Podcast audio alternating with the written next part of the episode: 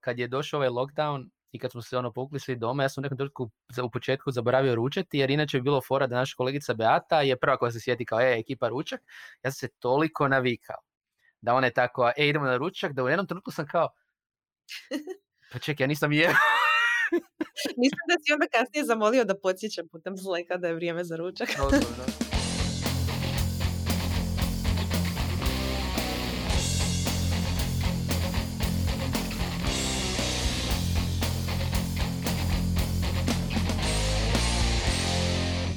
Dobrodošli u novu epizodu Netokracija podcasta. Ja sam Ivan. Ja sam Mija.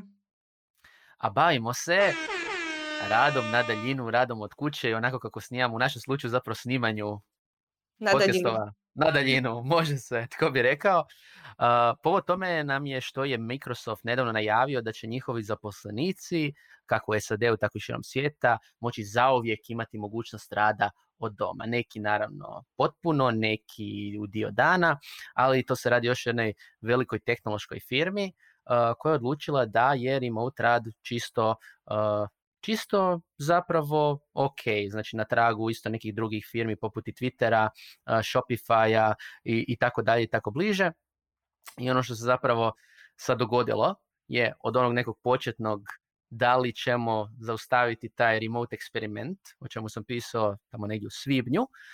Sad smo došli do toga da li će remote, da li je remote postao zaista nova normala um, i sad nekima je to bilo kao, pa ne, naravno, mi možemo raditi remote, developeri, dizajneri i slično, ali mi, koliko smo vidjeli, neki nisu baš toliko oduševljeni mogućnošću nemogućnošću nego time da, da, da to postaje e, novo normalno zato što jednostavno ne vide se u takvom načinu rada. Dakle, ovo je čisto uh, on pokazati toga da je čovjek sebi sam mjerilo svijeta Dakle, e, ovo je tema o kojoj se lome koplja, ovisno o tome kakva koje iskustva ima s radom na daljinu, radom od kuće i radom u uredu. Pa ćemo i mi tako pričati. O, o kojem iskustvu da pričamo nego o svom.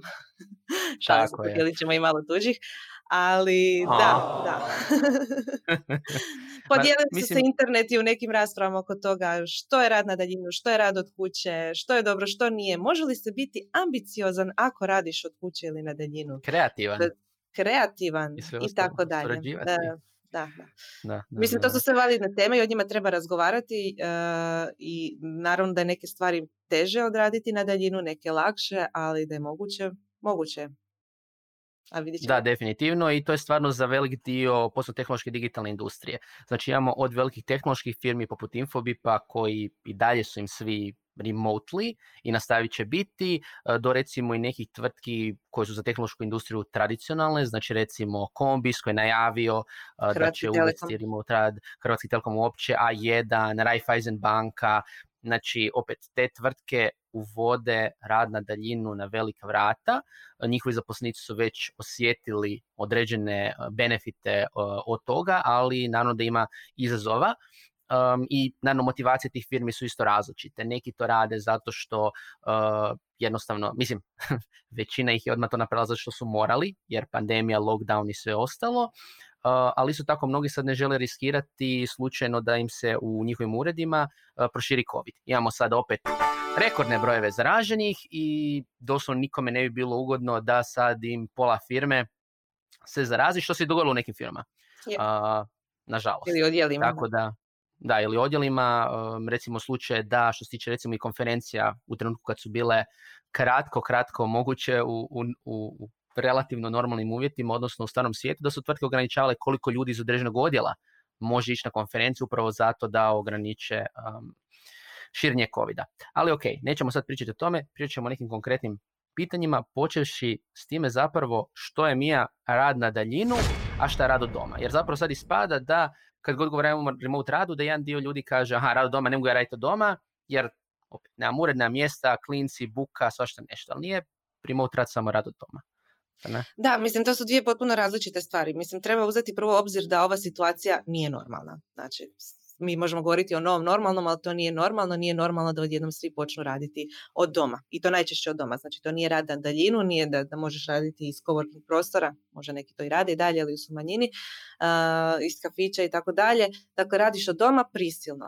Da bi se moglo raditi na daljinu, potrebno je doista uh, uspostaviti određene procese u tvrtkama, uvesti alate. Uh, sam pojedinac mora biti spreman na to. Obično su to uglavnom seniori koji su najspremniji za takve stvari zato što poznaju dovoljno sebe, znaju upravljati vlastitim vremenom, znaju se motivirati kad im padne motivacija i znaju kada ne pretjerati, odnosno ne previše raditi, što se mnogima događalo na početku lockdowna, negdje tamo proljetos.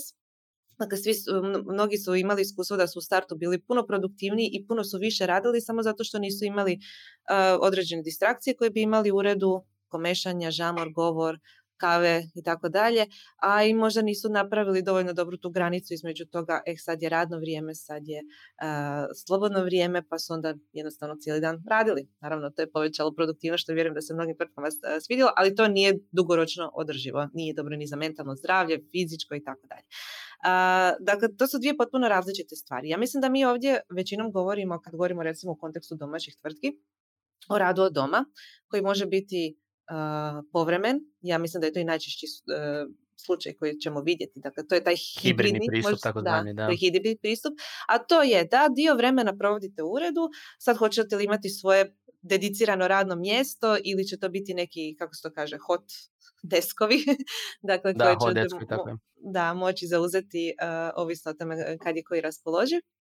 Dakle, da dio vremena ste u uredu, dio vremena radite od kuće, Kod kuće biste trebali imati neki dedicirani prostor za rad, e, jasno postavljene granice sa ostatkom ukućana kad radite, kad ne radite i tako dalje. E, I to je nekakav kompromis na koji su mnoge tvrtke pristale uvodeći polako taj rad izvan ureda.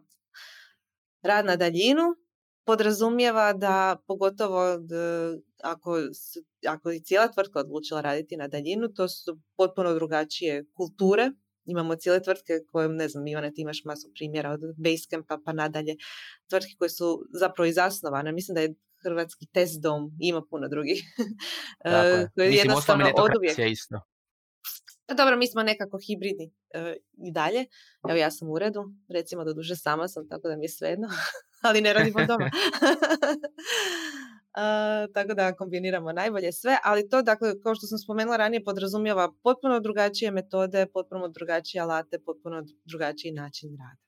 I kad se onda prilagodimo tome, onda se u tim okvirima može biti i ambiciozan i kreativan i može se ostvariti i druženje i sve one prednosti koje ima rad u uredu, samo na malo drugačiji način.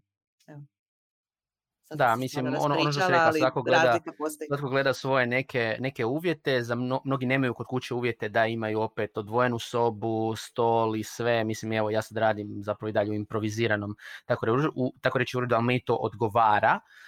Um, a opet s druge strane ako gledamo rad na daljinu, tijekom ljeta smo imali slučaj da je mnogima to odgovaralo da su jednostavno cijelo ljeto radili s mora ili su možda s mora pa su došli kod svojih i slično, znači jako, jako će ovisiti, ali ajmo sad se baciti na ove neke konkretne još probleme koji nisu samo da li imam setup za rad na daljinu ili rad od doma.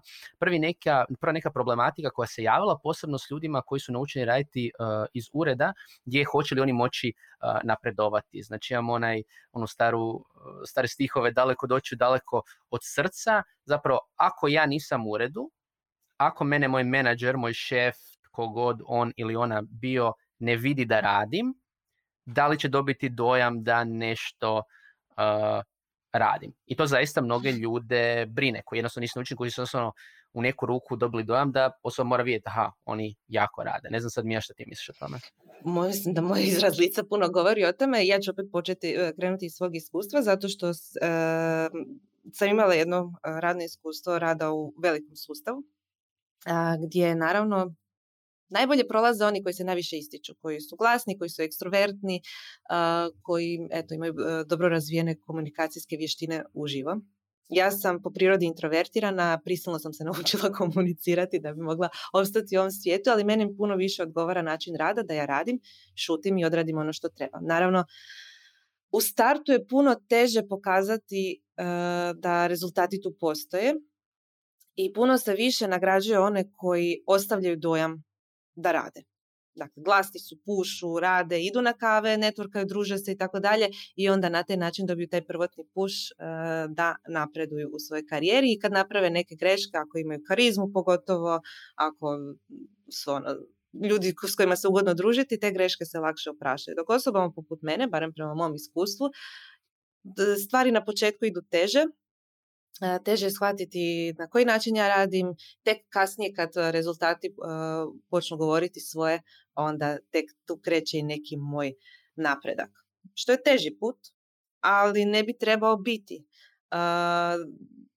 Evo, kao neko ko je introvertirana osoba, ja sam imala često dojam da ekstrovertirane osobe maskiraju svojom ekstrovertiranošću, možda ne svi, dio njih, nedostatak svog znanja i vještina i lakše im to prolazi.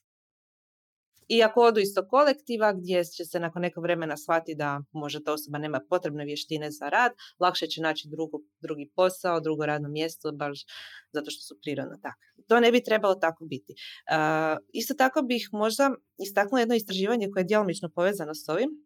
Izašlo je prije nekoliko dana Women in Adria prenio, dakle istraživačica Leonora Rise je došla do saznanja da veće samopouzdanje i ta ekstrovertiranost e, ne znači nužno napredak na radnom mjestu za žene. To je ono zanimljivo zato što evo recimo Sheryl Sandberg i mnoge druge žene na pozicijama moći su utvrdile da ženama e, za napredovanje nedostaje samopouzdanja.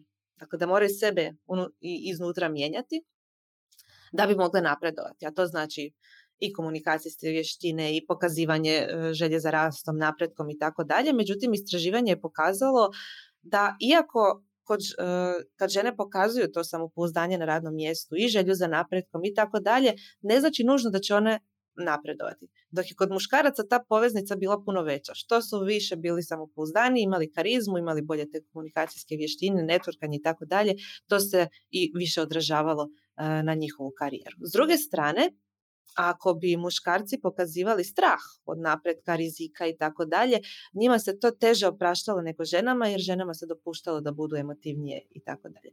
Mislim da rad na daljinu eliminira puno toga o čemu sam ovdje govorila, sad možete ovo istraživanje uzeti s rezervom ili ne, ali a rad na daljinu dopušta više da se usredotočimo na nečije rezultate, kvalitetu rada, a manje na sve ovo što bi možda zamaskiralo upravo to, znači vještinu i e, sam rad.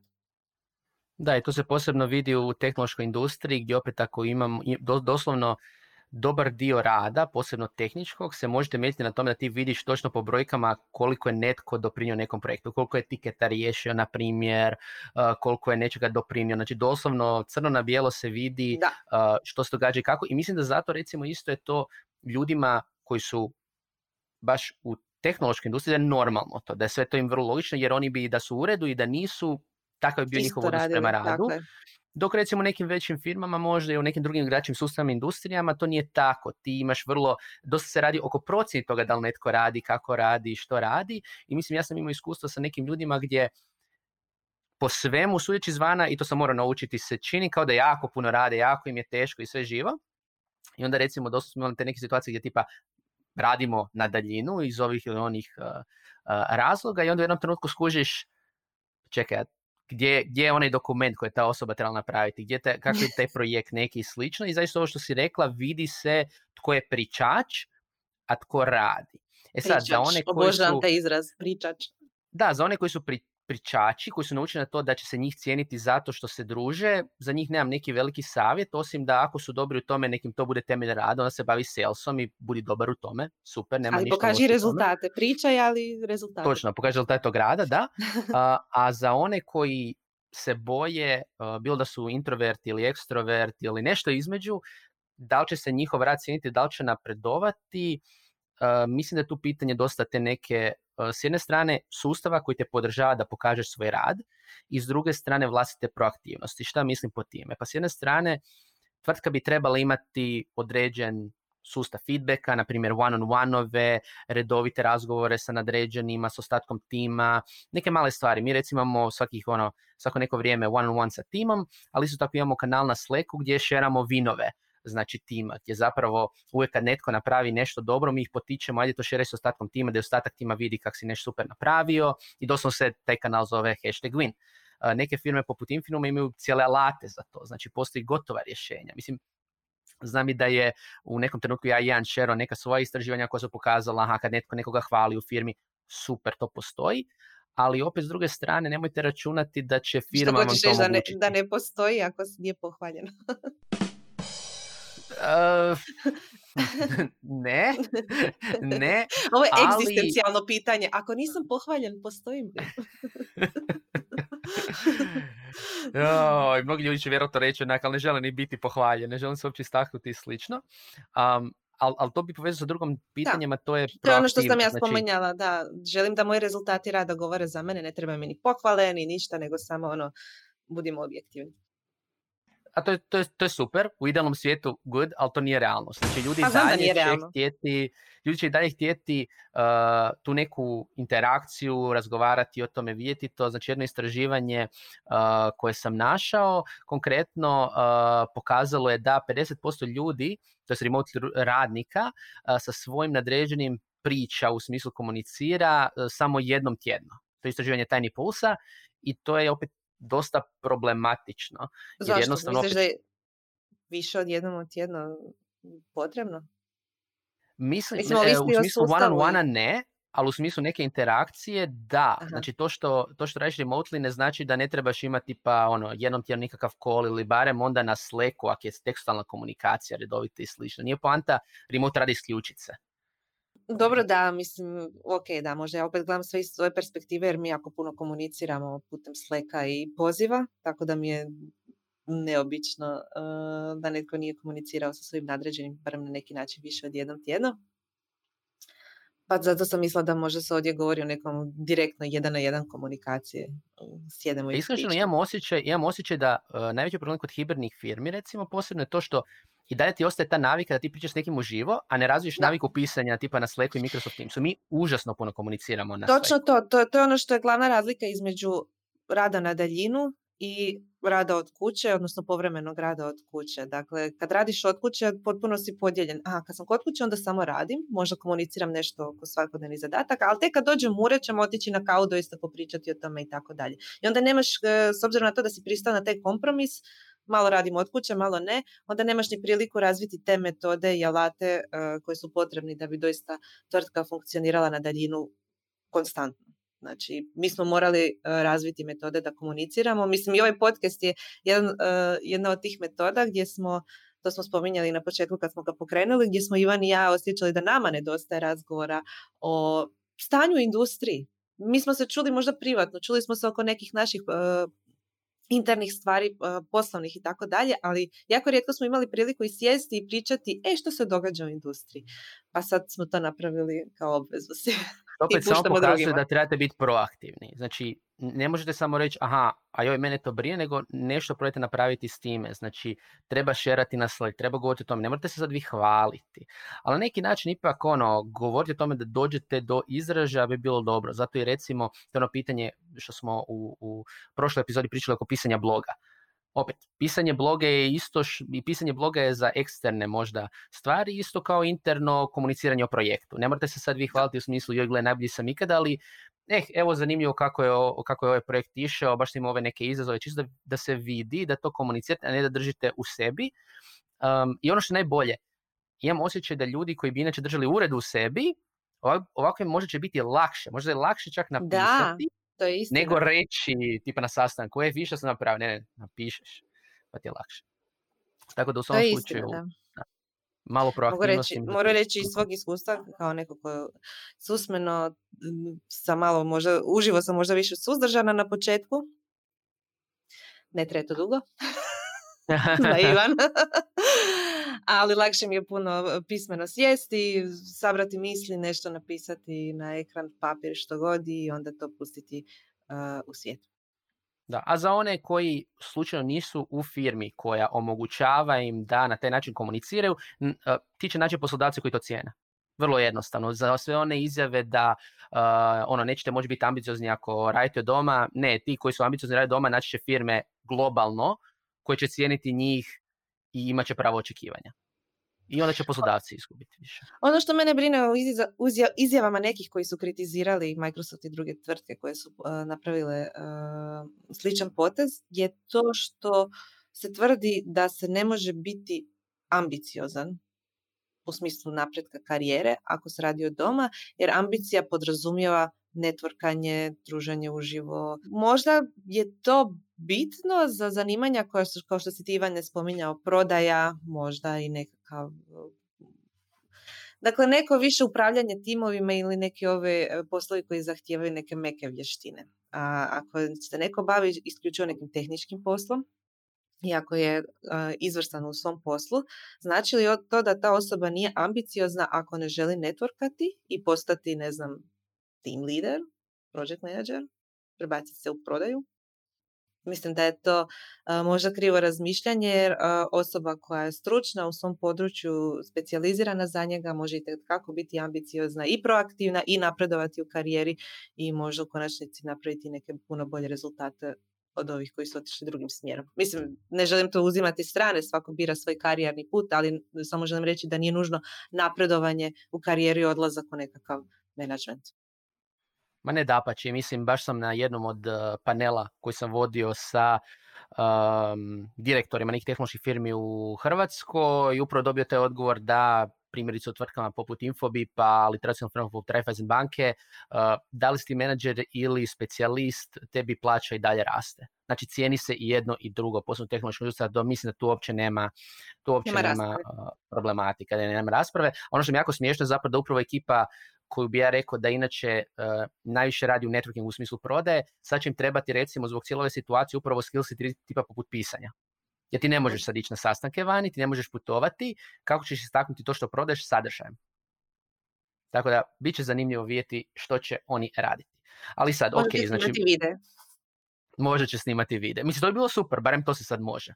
Um, znači, ok, možemo napredovati, možemo uh, zapravo uh, komunicirati svoje uspjehe i slično, ali može li naša tvrtka biti inovativna? Znači opet, kreativna. mnogo tvrtki je naučeno kreativna, inovativna, raditi na nekim novim stvarima. Um, mnogi su, ja ne, ne znam kada, kada kažem, ali ono, m, mnogi su se toliko naučili biti inovativni, kreativni na način da su opet, svi su u uredu, imaju, ne znam, šta ne breakout session, ono, design thinking sessione, svašta nešto novo. I onda mi je nepojmljivo kao kako ćemo mi zajednički biti inovativni i surađivati ako nismo na istoj lokaciji. Uostalom, to smo već imali nekoliko puta komentare i na našim uh, digitalnim doručcima uh, i, i, drugim nekim panelima. Uh, recimo, konkretno Damien Geber je spomenuo epizod gdje smo govorili o prostorima da ono što će se vjerojatno dogoditi da će se uredi u kolaborativne prostore. A ok, znači moramo imati kolaborativni prostor, ne moramo. Uh, primjeri recimo tvrtki poput Twittera, poput Microsofta, Shopify i Slacka koji su remote first, pokazuju da neke od najinovativnijih tvrtki na svijetu razmišljaju da pa možemo mi to raditi. I prebacuju se na to. I mislim, ja bih, ne znam, moja pretpostavka bi bila da oni misle da ne mogu nastaviti biti inovativni, ne bi to radili. A s druge strane imamo, imamo tako tvrtke jako velike koje su od uvijek remote um, i koje su od uvijek inovativne. Znači, najbolja dva primjera su mi Automatic i Zapier. Automatic je naravno tvrtka e, koja stoji iza WordPressa, znači koji, čiji je osnivač zapravo i pokrenuo WordPress. Oni imaju 1800 zaposlenika širom svijeta, tvrtke potpuno remote, a svoj ured u San Francisco su zatvorili 2017. godine jer nitko nije u njega dolazio. Jesu razvili takvu kulturu da ok, mi možemo biti inovativni, razvijati dalje, open Oni su se pripremili za korona krizu tri godine ranije. On, znači njima se doslovno ništa nije promijenilo. Uh, slično isto sa Zapierom koji ima 300 zaposlenika, opet radi remotely, ima odlične rezultate um, i dapače ono što možemo vidjeti uh, po recimo i nekim drugim tehnološkim medijima i po industriji je da uh, i investitori i analitičari u biti uh, tvrde da će sljedeća generacija inovativnih tvrtki biti izgrađene na remote temeljima. Upravo zato što je od najvećih problema, posebno za recimo američke tvrtke ili tvrtke na jako razvijenim tehnološkim tržištima, je bio talent. Znači jednostavno nisi mogao naći ljude na svojoj lokaciji. Eh, ali sada, ako su tebi ono, developeri, dizajneri, marketingaši, content creatori, doslovni, širom svijeta, Zašto bi se mhm. ti ograničavao na radnu snagu samo u San Francisco ili New Yorku ili Berlinu ili gdje god? I s druge strane, zašto bi netko ko radi u Zagrebu kao developer ne bi razmišljao, aha, ja ću se prijaviti za Automatic. Odnosno, dobro, to si mogli prije dati Matic, ali ima drugi da, neki, kriv primjer. novih, kriv primjer. Ima neki novih, ali, ali možda i nije, možda zapravo ljudi su prije razmišljali, joj, ne mogu ja razmišljati, raditi remote, onda su sad isprobali i skužili su... To je istina. Pa čekaj, ja mogu raditi remote. Pa zašto ako želim raditi remote ne bi radio za neko to će fakat cijeniti, a neće mi svako malo reći e, e moraš doći u ured, a ne možeš doći u ured. Um, I iskreno će mene jako zanima da li će se dogoditi i sa um, hrvatskim startupima. Odnosno, mene bi jako zanimalo da li će to isto značiti možda neke suradnje u nekom užem krugu ove regije. Jer opet, slična mhm. kultura, slično, zašto bi se ograničavao na Zagreb samo? Da. Ja? Mislim, opet, Slažem se s tobom. Ono što se meni sviđa, samo da malo skrenem s teme, e, kod tvrtke koje su temeljene e, od početka na radu na daljinu, imamo osjećaj da su one puno, puno transparentnije i puno bolje imaju posložene procese. Možda nije tako, nisam radila e, u jednoj od ovih koji smo spominjali, ali barem izvana tako izgleda. Dakle, vi kad dođete u neku novu tvrtku, dođete u ured, morate, dobit ćete puno toga što se prenosi nekom usmenom predajom, neverbalnom komunikacijom, jednostavno ćete osjetiti atmosferu u zraku, bila ona pozitivna ili negativna. Um, kod ovakvih tvrtki je sve jednostavno transparentno i raspisano jer je moralo tako biti. Ono što smo i mi radili niz godina, mi smo postavljali neke naša uh, fuck, znači frequently asked questions, gdje smo raspisivali procese za sve u najsitnije detalje zato što smo morali, jer ne možeš sjesti s nekim i objašnjavati e, novoj osobi ovo je tako tako i tako. Mislim, moraš u, ne, u određenoj mjeri, ali možeš ju dobro pripremiti tako da pripremiš sve uh, dokumente, procese koji su zapisani i ostane i trag kako je zapravo došlo do nekih e, procesa koji danas postoje, a prije možda nisu e, tako izgledali. Mnoge od tih tvrtki su i puno transparentnije što se tiče plaća, pogotovo jer plaćaju e, ljude na različitim lokacijama, pa su onda, koja je ona tvrtka bila zanimljiva gdje smo mogli uspoređivati koliki su porezi po državama, ovisno o tome odakle su im zaposlenici dolazili.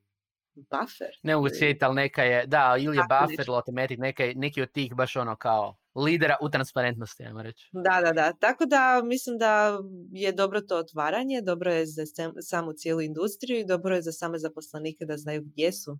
Nema tih toliko uredskih igrica koje meni strašno idu na živce, ali neki dobro plivaju u njima, nego se više fokusira na rad, rezultate i, i ono što se dobije za uzvrat.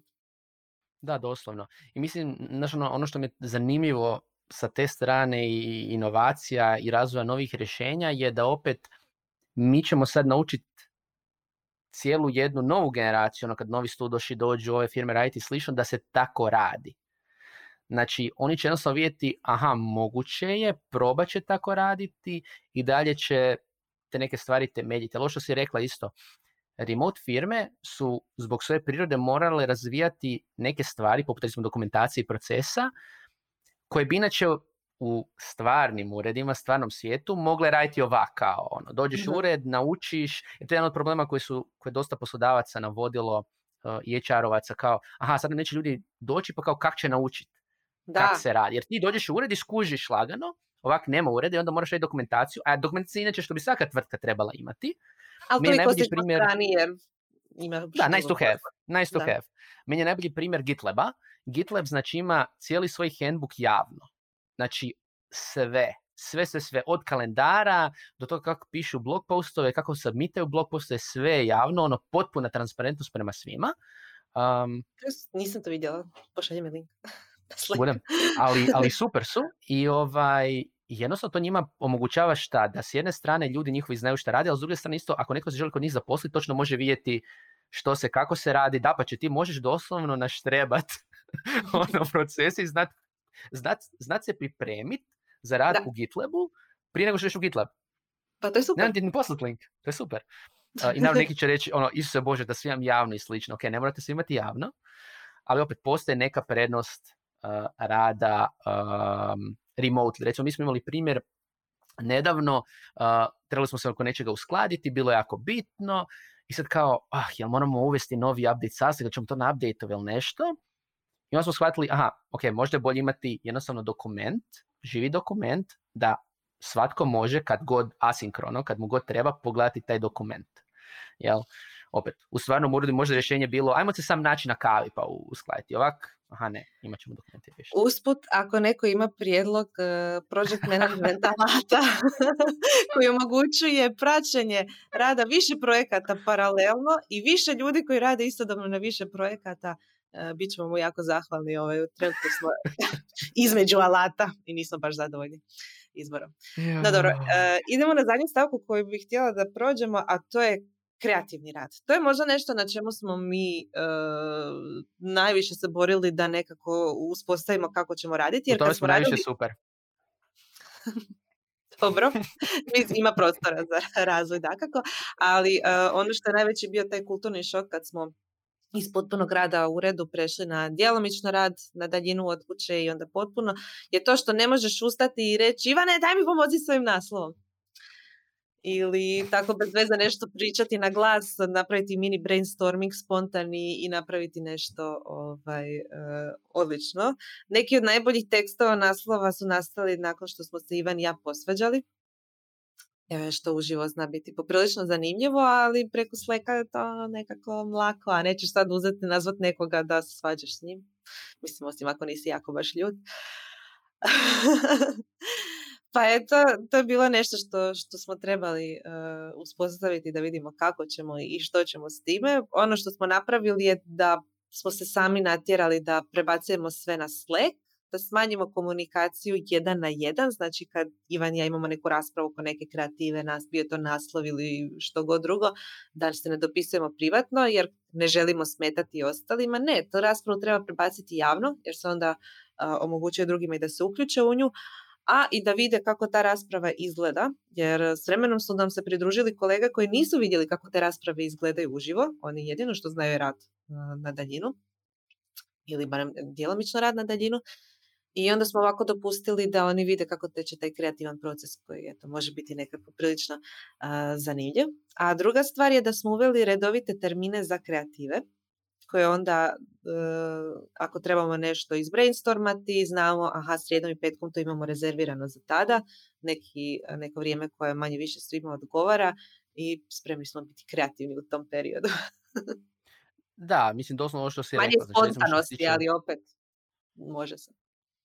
A mislim, što se tiče tih, um, ti uvijek možeš ono jump on a call ako treba, iako, iako opet mi nismo tvrtka koja je potpuno asinkrona jer smo mediji, moramo biti ažurni, cijelo vrijeme smo aktivni i tako dalje. Da, to se razlikuje um, od nekih uh, developerskih da. agencija recimo. Ili mislim, da smo, mislim da smo u tom pogledu malo hibridni, u smislu da imamo jedan dio uh, procesa tehnoloških firmi, jedan dio procesa, ajmo reći, medija koji žive u, u stvarnom vremenu um, i to neko defaultanje u javne kanale jako bitno iz jednostavnog razloga što opet, ako ste vi u uredu i počnete pričati s kolegom i neki drugi kolega to čuje ili razmišlja ili dobaci, to je nešto što se prirodno događa. Ekvivalent toga, ako radite na daljinu, je da to, o tome pričate u javnom kanalu. Jer netko može vidjeti, ne može vidjeti, kasnije će vidjeti, iskomentirati će, imat ćete te interakcije i recimo mi smo se doslovno naučili u nekom trenutku da kad netko javi se nešto privatno, a da nije za privatno, da odmah, e, ajmo javno. Jer opet, ljudi će naučiti, opet transparentnije isto tako, vi vidite i nešto, ne znam, aha, ovaj projekt bit će tada je super, dobro da znam i tako dalje. A što se tiče ovih kreativnih naših uh, sessiona, uh, opet, imam osjećaj, mislim, budimo realni, u mnogim firmama se donedavno nije baš pričalo previše o kreativnosti, um, nego ono kao imat ćemo sastanak, imat ćemo napraviti neki dokument, a sad od kad su design thinking, radionice i svi ti buzzwordovi jako bitni i uveli su tonu kreativnosti i sad sam malo sarkastičan, ali jesu, zaista su pomogli ljudima da izraje svoje mišlje. Pa ljudi su se navikli da ljudi su se navikli da to je tak, aha, mi moramo biti u stvarnoj sobi, moramo imati postite, moramo zalijepiti na zid, ono, i opet, mi smo tako razvijali novu, net, novu verziju netokracije prijašnju. Tako da znam da radi, ali je fora što je, su sami autori... Samo ću spomenuti da sam ja tad bila na daljinu, jer sam bila uh, trudna, čini mi se, ili tako nešto. I, ovaj, i, i uspješno smo to uh, odradili. Hvalilo da, mi pitanje ono ljepljenje papirića, ali nekako smo i preko toga prešli.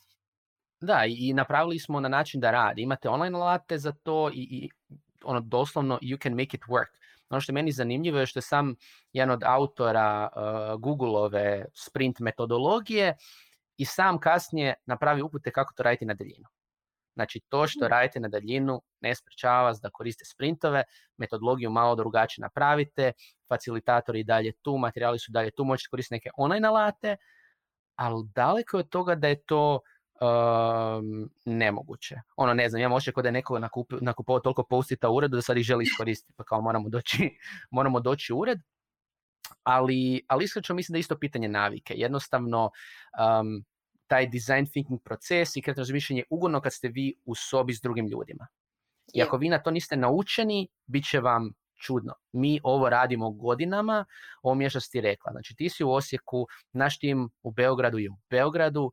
Mi smo od samih početaka kad nas je bilo troje u, na, za jednim stolom, to ne za jednim stolom, pardon, kad smo ti ja bili za jednim stolom, tam pokraj Cibone uh, i Marko, naš uh, iz Beograda u Beogradu, mi smo od tog dana morali imati kolove i biti kreativni na daljinu. I to nam je dalo tu prednost da se naučili. Bilo je tu i nekih problema, pa pogotovo e, to je problem kad pokušate raditi kombinirano, a niste u potpunosti remote, onda tu nastanu problemi. Ja kad sam počela raditi iz Osijeka, Uh, jedina sam bila koja je radila na daljinu, netokracija Srbija se već odvojila pa su oni nisu bili toliko povezani s nama, nije bilo nužde da svakodnevno komuniciramo konstantno. meni se znalo događati da ja visim na sleku i trebam nešto hitno pitati, nema nikom mi se ne odgovara, što je bila ekipa se pokupila, spontano otišla na ručak ranije. A ja sam onako, hello, I'm here. Zašto mi niko ne odgovara da mi hitno treba neki dokument bilo što ili nešto je rekla, a ja sjedim kod kuće i pitam se ga zašto mi niko ne komunicira. Ili su se neke stvari komunicirale u uredu, zaboravilo ih se reći meni zato što eto, ja sam negdje ono sa strane i uh, daleko od očiju, daleko od srca. Ali evo sad ste svi daleko pa je lakše. sad, sad kak se zove smo slažni kad na ručak skoro. Um, mislim, to je zaista taj... ali, to je, ali to je bilo, to je bilo recimo bilo jako smiješno kad je došao ovaj lockdown i kad smo se ono povukli svi doma, ja sam u nekom trenutku u početku zaboravio ručati, jer inače je bilo fora da naša kolegica Beata je prva koja se sjeti kao, e, ekipa ručak, ja sam se toliko navikao da ona je tako, e, idemo na ručak, da u jednom trenutku sam kao, pa čekaj, ja nisam je. Mislim da si onda kasnije zamolio da podsjećam putem zleka da je vrijeme za ručak. doslovno, doslovno. Pa se s vremenom naučiš i tako dalje. Neke male, neke male ono, uh, navike. Tada tu treba biti dosta um, dosta oprezan. e sad, naravno, kao što smo rekli, nije samo da mi podijelimo vlastne iskustvo, nego da čujemo neka druga, tako da evo nekoliko kolega digitalci iz industrije koji će dati i svoje iskustva i savjete. Pozdrav, ja sam Luka Kladarić, konzultant u području informatičke infrastrukture, arhitekture i sigurnosti. Već više od deset godina radim skoro isključivo remote s povremenim odlascima u ured, skoro na kvartalnoj bazi. Iz mog iskustva postoje mnogi neopravdani strahovi, ali poneki opravdani oko remote rada. Definitivno nije isto kao i svakodnevno druženje u klasičnom uredu i stvar nije univerzalno bolja ili lošija. Osobno sam veliki ljubitelj i zagovornik tog modela već dugi niz godina. I u formalnom i neformalnom dijelu potrebno je svjesno uložiti trud u bolju komunikaciju na svim razinama. Video komunikacija je super u zadnjih par godina, no nije praktična je na veći broj ljudi stalno kroz cijeli dan, pa spadnemo na tekstualnu komunikaciju koja je dobra za prenošenje činjenica, a primjetno loše za prenošenje šireg ljudskog konteksta, emocija, intonacije i sl.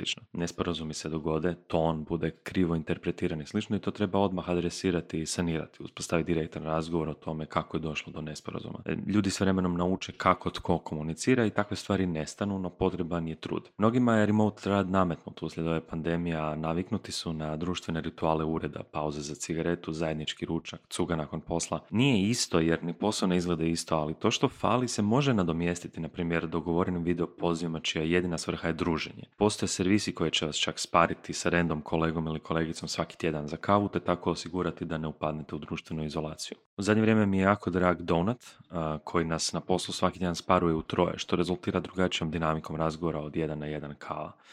Za sudjelovanje je samo potrebno ući u Slack kanal posvećen tom servisu, dalje on rješava sve. Često čujem da ljude brine kako će njihov šef znati da oni rade nešto. Postoji ta neka kriva ideja da menadžeri bulje ljudima u ekran i gledaju tko se gdje šeće i po tome znaju tko vrijedi, a tko ne vrijedi i da se nagrađuje rani dolazak na posao i kasni odlazak kući. Iz svog mog iskustva to je nonsens i ono što se cijeni su radnici koji znaju preuzeti posao i dostaviti rezultat ili ako upadnu u problem da se e, da ne potroše e, tri dana ne govoreći nikome nego da pravovremeno komuniciraju da im je potrebna pomoć. Ako vam neko daje zaduženja i vi ih izvršavate, to je to. Popričajte ponekad s tim ljudima, pitajte ih za input što u njihovim očima ide dobro, što ne ide, prilagodite pristup i idemo dalje. Ako ste sami zaduženi za pronalazak posla, na primjer cijela firma dolazi direktno vama s nekim problemima i vi trošite vrijeme na rješavanje njihovih problema, onda ste i sami zaduženi za reportiranje toga što je odrađeno. Postoji beskonačan popis alata koji služe tome od raznih ticketing sistema, time trackera i slično i na vama je da ljudi koji odlučuju o vašim sudbinama znaju što ste stvarno napravili. Ali oba scenarija nisu ništa drugačije od uredskih verzija. Menadžeri nemaju vremena pratiti vas očima po uredu da znaju jeste li radili ili ne, jer se oslanjaju na druge alate i kanale. A ako ne vjerujete, samo im pogledajte u kalendare. Sretno! Pozdrav svima, ja sam Marin Šarić, izvršni direktor Optimo Rauta.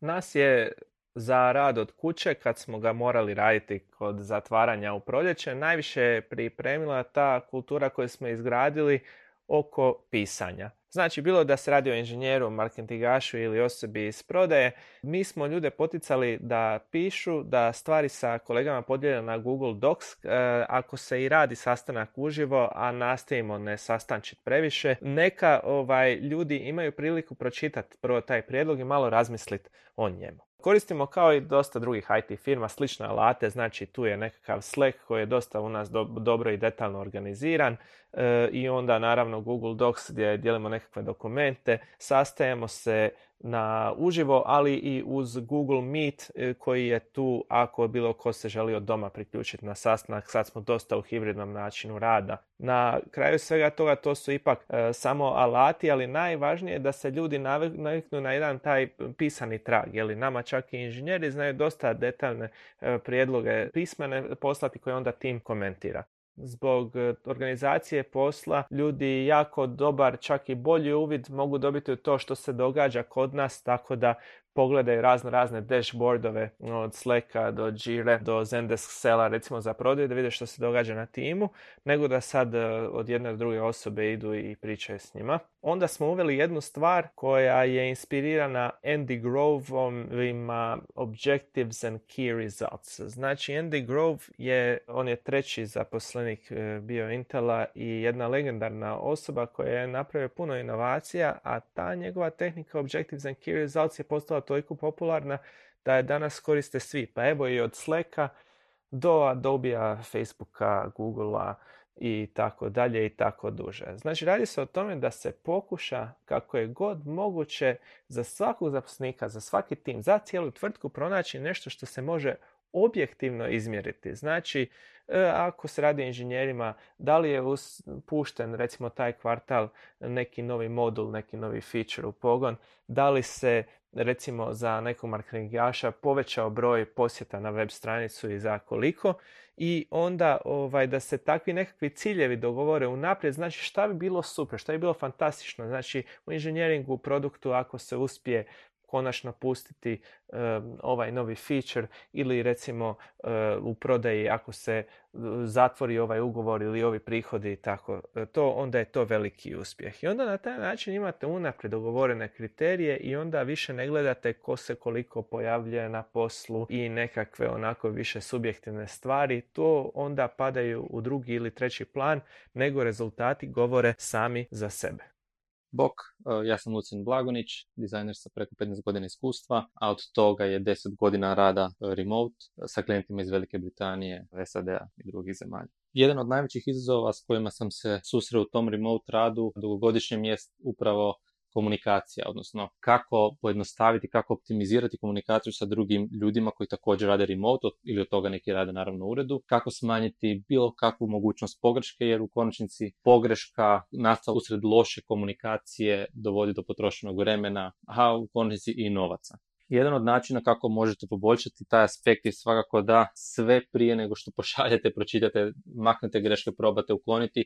Ponekad je bolje ići logikom ajmo napisati mail nego nekoga samo cimnuti na Slacku ili nekom drugom chat kanalu jer ako idemo iz pozicije da ta osoba možda neće to pročitati tog trenutka nego kasnije, neće joj, neće biti jasno što smo mi htjeli reći i zato je jako bitno napisati nešto što je strukturirano, razumljivo i čak ako to ponekad sjesti i potrošiti pet minuta na to. Jer ako vi potrošite pet minuta, deset minuta na to što ste napisali, to znači da druga osoba to lakše razumjeti, lakše to napraviti i smanjit se bilo kakva mogućnost da se nepotrebno potroši vrijeme koje u konačnici nećemo moći naplatiti ili koje će jednostavno biti izvor frustracija zbog loše definiranih rješenja, rezultata, taskova, što god naravno da želite postići tom komunikacijom sa drugim ljudima. Druga stvar koja je ponekad ljudima dosta bitna jest imaju osjećaj da ako nisu vidljivi, ako ne sjede za uredom, da drugi neće vidjeti da oni nešto rade. No to nije nešto čega bi se trebali bojati jer kroz dobru komunikaciju, kroz dobro strukturiranje vaših zadataka, pitanja, komentara, vi u biti pokazujete svoju vrijednost i na neki način činite se vidljivima. Tako da ne morate se brinuti za napredovanje dokle god ste vi proaktivni, dokle god sudjelujete, oblikujete procese oko sebe, komentirate kad je nešto možda loše, ali ne samo komentirate kao ovo je loše, nego i ponudite neko rješenje možda. Svakako je bitno ne voditi se za time što će netko drugi vidjeti, nego kako vi zaista možete nešto napraviti bolje za tu okolinu u kojoj se nalazite. Hvala na savjetima i zapravo time možemo i zatvoriti lagano ovaj podcast, ali prije nego što to napravimo, postavlja se pitanje kako će sve zaista ovo utjecati na tehnološku industriju. Netko će možda reći, ok, super, hvala na savjetima, ali mislim, i ovo će završiti. Da. Sve će se vratiti i tako dalje. Mislim da smo tu točku prošli odavno. Negdje u petom mjesecu, četvrtom. Da, ono, bit će bolje, ono, svi ćemo raditi na tome da bude bolje svako za sebe i zajednički i trudit ćemo se i tako dalje. ali hibridni pristup će ostati, jer će zaposlenici to tražiti, posebno u tehnološkoj industriji. I uh, što se tiče te neke, te neke situacije na tržištu rada, čini mi se da će hibridni pristup biti minimum koji će tvrtke morati ponuditi da zadrže posebno developere, um, a da će one koje se prebaci na remote first pristup, vjerojatno dobar dio novog talenta uopće uh, privući k sebi. Oni koji kažu da ne, ne žele ni hibrid, ne žele ni remote, nego moraš biti u uredu, za, za, jedan dio industrije to jednostavno neće biti realno. I neće dobiti zaposlenike, izgubit će ljude koji će otići u druge firme, vidjet ćemo kako će se to razvijati. Mislim da će zapravo iskreno rečeno male firme... Možda će, možda mhm. će baš te tvrtke pokupiti sav onaj ambiciozan, proaktivan, ekstrovertiran kadar i to će biti jedno veselje u uredima. Da, samo će se piti, jesti, ići na kave i sastanke, a sad da će se nešto napraviti, a budemo vidjeti. To će outsource ovim drugim firmama. da. Ali iskreno mislim da će recimo male firme će, će biti one koje će možda i uspjeti raditi iz ureda.